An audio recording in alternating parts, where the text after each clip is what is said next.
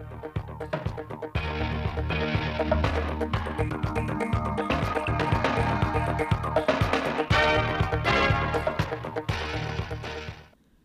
kính chào quý vị và các bạn đến với bản tin thời sự 16 giờ ngày 26 tháng 6 của Đài Phát thanh Truyền hình Thanh Hóa. Chương trình được thực hiện trực tiếp trên sóng FM tần số 92,3 MHz.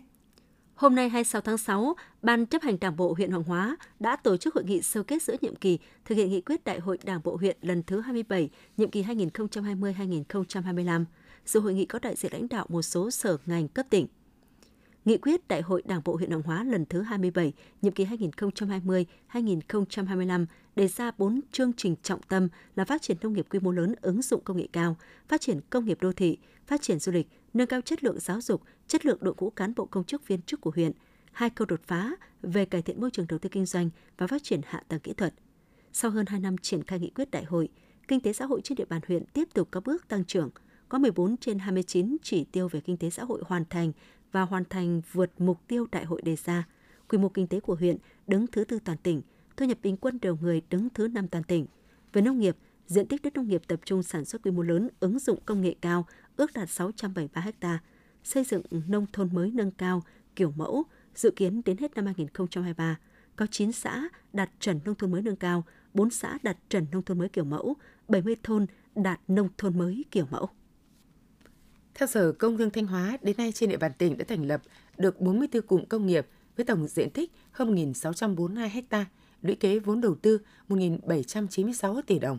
Đó có hai cụm công nghiệp là Thái Thắng và thị trấn Vạn Hà hoàn thành đầu tư hạ tầng, đủ điều kiện thu hút nhà đầu tư thứ cấp đầu tư vào cụm. Ba cụm công nghiệp gồm Bắc Hoàng Hóa, Hòa Lộc và thị trấn Quán Lào đã hoàn thành hạ tầng theo giai đoạn, đủ điều kiện thu hút dự án thứ cấp. Các cụm công nghiệp còn lại đang tiến hành các thủ tục đầu tư, đền bù giải phóng mặt bằng, xin cấp quyền sử dụng đất và đầu tư hạ tầng kỹ thuật. Sở Công Thương cũng đang đôn đốc hướng dẫn các chủ đầu tư hạ tầng cụm công nghiệp khẩn trương thực hiện dự án theo đúng tiến độ đề ra. Hiện nay toàn tỉnh có khoảng hơn 40 hợp tác xã ở các huyện như Thọ Xuân, Yên Định, Quảng Sương, Hoàng Hóa ứng dụng các thiết bị thông minh trong sản xuất lúa quy mô lớn. Các hợp tác xã đã chủ động tìm hiểu, phối hợp với các công ty công nghệ, hợp đồng thuê các thiết bị sản xuất lúa từ khâu gieo mạ, cấy lúa đến bón phân, phun thuốc bảo vệ thực vật. Các thiết bị này có hiệu suất làm việc cao gấp 20 lần so với làm thủ công, tiết kiệm được 30% lượng thuốc và 90% lượng nước sử dụng – Đặc biệt trong xu hướng sản xuất quy mô lớn, sử dụng các thiết bị thông minh sản xuất rất phù hợp, giải quyết được bài toán thiếu lao động thời vụ, giảm chi phí sản xuất ban đầu, tăng giá trị lợi nhuận cây trồng. Thanh Hóa hiện có khoảng 2,25 triệu con nuôi đặc sản với các đối tượng con nuôi phổ biến như lợn rừng, vịt cổ lũng, thỏ, rùa câm, nhím rúi với hơn 1.000 hộ được cấp phép nuôi. Để duy trì bảo tồn nguồn gen của các loài vật nuôi nguồn gốc bản địa và phát triển bền vững con nuôi đặc sản – ngành nông nghiệp hiện đã và đang phối hợp với các địa phương tuyên truyền, hướng dẫn người dân phát triển đối tượng con nuôi đặc sản gắn với liên kết tiêu thụ sản phẩm.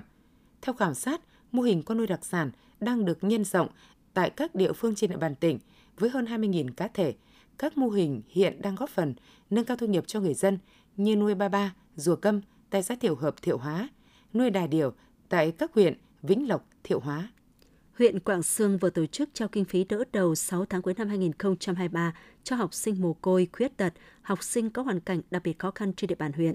Tại buổi trao kinh phí đỡ đầu, đại diện các nhà tài trợ, các tổ chức cá nhân trong và ngoài huyện đã trao 45 suất học bổng 6 tháng cuối năm 2023 với tổng kinh phí 105 triệu đồng cho các em học sinh mồ côi khuyết tật có hoàn cảnh đặc biệt khó khăn. Đây là hoạt động thường niên có ý nghĩa khích lệ các em vươn lên trong học tập. Tiếp theo là phần tin trong nước. Bộ Tài chính đã ban hành thông tư số 27 ngày 12 tháng 5 năm 2023 quy định mức thu, chế độ thu nộp quản lý và sử dụng phí thẩm định thiết kế kỹ thuật, phí thẩm định dự toán xây dựng. Theo thông tư 27, mức thu phí tính theo tỷ lệ phần trăm trên chi phí xây dựng trong dự toán công trình đề nghị thẩm định được áp dụng tại từng cơ quan thẩm định. Phí thẩm định thiết kế xây dựng triển khai sau thiết kế cơ sở, phí thẩm định dự toán xây dựng tối đa không quá 150 triệu đồng một chi phí thẩm định một cơ quan thẩm định và tối thiểu không dưới 500.000 đồng một chi phí thẩm định một cơ quan thẩm định. Thông tư này có hiệu lực kể từ ngày 1 tháng 7 năm 2027. Theo Tập đoàn Điện lực Việt Nam, cập nhật đến ngày 23 tháng 6 đã có 70 trên 85 dự án năng lượng tái tạo chuyển tiếp với tổng công suất 3.851,86 MW gửi hồ sơ cho công ty mua bán điện để đàm phán giá điện hợp đồng mua bán điện, 11 nhà máy, phần nhà máy với tổng công suất là 545,72 MW đã hoàn thành thủ tục DOC được phát điện thương mại lên lưới. Ngoài ra đã có 59 dự án đã đề nghị giá tạm bằng 50% giá trần của khung giá theo quyết định số 21 ngày 7 tháng 1 năm 2023 của Bộ Công Thương. EVN và chủ đầu tư đã hoàn thành đàm phán giá và ký tắt hợp đồng PPA với 50 năm trên 59 dự án, trong đó Bộ Công Thương đã phê duyệt giá tạm cho 51 dự án. Liên quan đến hoạt động chuyển đổi số và thanh toán không dùng tiền mặt, Phó Thống đốc Ngân hàng Nhà nước Đào Minh Tú cho biết, thanh toán không dùng tiền mặt tiếp tục đạt được những kết quả tích cực. Trong 5 tháng đầu năm 2023, giao dịch thanh toán không dùng tiền mặt tăng 52,35% về số lượng, qua kênh Internet tăng 75,54%, qua kênh điện thoại di động tăng 64,26%, qua phương thức QR code tăng 151,14%.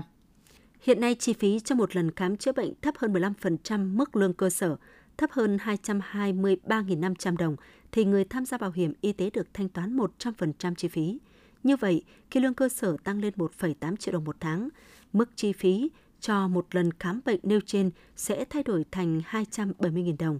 Nếu chi phí cho một lần khám chữa bệnh của người bệnh thấp hơn 270.000 đồng thì được Quỹ Bảo hiểm Y tế thanh toán 100% chi phí. Như vậy, mức chi phí này tăng 46.500 đồng so với trước ngày 1 tháng 7 năm 2023.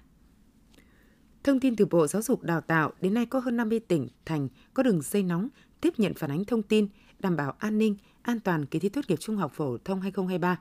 Ngoài ra, Thanh tra Bộ còn thành lập 10 đoàn tham gia kiểm tra sâu các nội dung chuẩn bị, tổ chức kỳ thi tại các địa phương. Bộ Giáo dục Đào tạo chỉ đạo chung các tỉnh thành phố trực thuộc trung ương chủ trì toàn bộ công tác tổ chức thi tại địa phương. Các hội đồng thi tổ chức coi thi trong các ngày 27, 28, 29 và 30 tháng 6, chấm thi từ ngày 1 tháng 7, công bố kết quả thi vào ngày 18 tháng 7, hoàn thành xét công nhận tốt nghiệp trung học phổ thông chậm nhất ngày 20 tháng 7. Theo thông tin từ Bộ Y tế, từ đầu năm 2023 đến nay, Bộ Y tế đã công bố 5 đợt gia hạn thuốc với tổng số gần 10.600 thuốc, nguyên liệu làm thuốc, vaccine và sinh phẩm y tế được tiếp tục sử dụng giấy đăng ký lưu hành đến hết ngày 31 tháng 1 đến năm 2024 theo nghị quyết số 80. Cũng dịp này, Cục Quản lý Dược đã công bố danh mục 83 thuốc biệt dược gốc đợt 2 năm 2023. Ngoài ra, tính từ đầu năm đến nay, Cục Quản lý Dược đã cấp phép cho gần 3.000 thuốc chưa có số đăng ký theo quy định của luật dược, hiệu lực từ 3 đến 5 năm. Sau thời gian khai quật khảo cổ giai đoạn 2 di tích quốc gia núi Bân, phường An Tây, thành phố Huế, đoàn khảo cổ tiếp tục phát hiện nhiều dấu tích quan trọng liên quan đàn Nam Giao dưới triều Tây Sơn. Ông Nguyễn Ngọc Chất, Phó trưởng phòng nghiên cứu sưu tầm, Bảo tàng lịch sử quốc gia cho biết, kết quả nghiên cứu khai quật với diễn biến địa tầng và những vết tích nền móng kiến trúc vừa xuất lộ đã đem đến những nhận thức mới có giá trị trong việc xác định quy mô kết cấu nguyên gốc của đàn tế sao thời Tây Sơn ở núi Bân.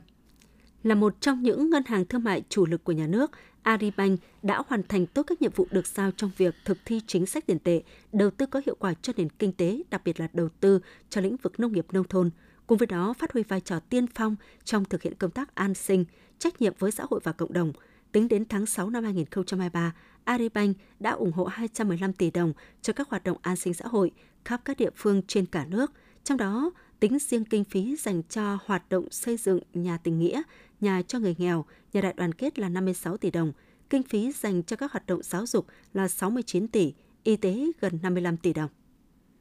Theo công ty cổ phần báo cáo đánh giá Việt Nam, trong tháng 6 năm 2023, cơ quan này vừa tiến hành khảo sát đối với hầu hết các đơn vị thành viên thuộc hệ thống ngân hàng thương mại trên toàn quốc.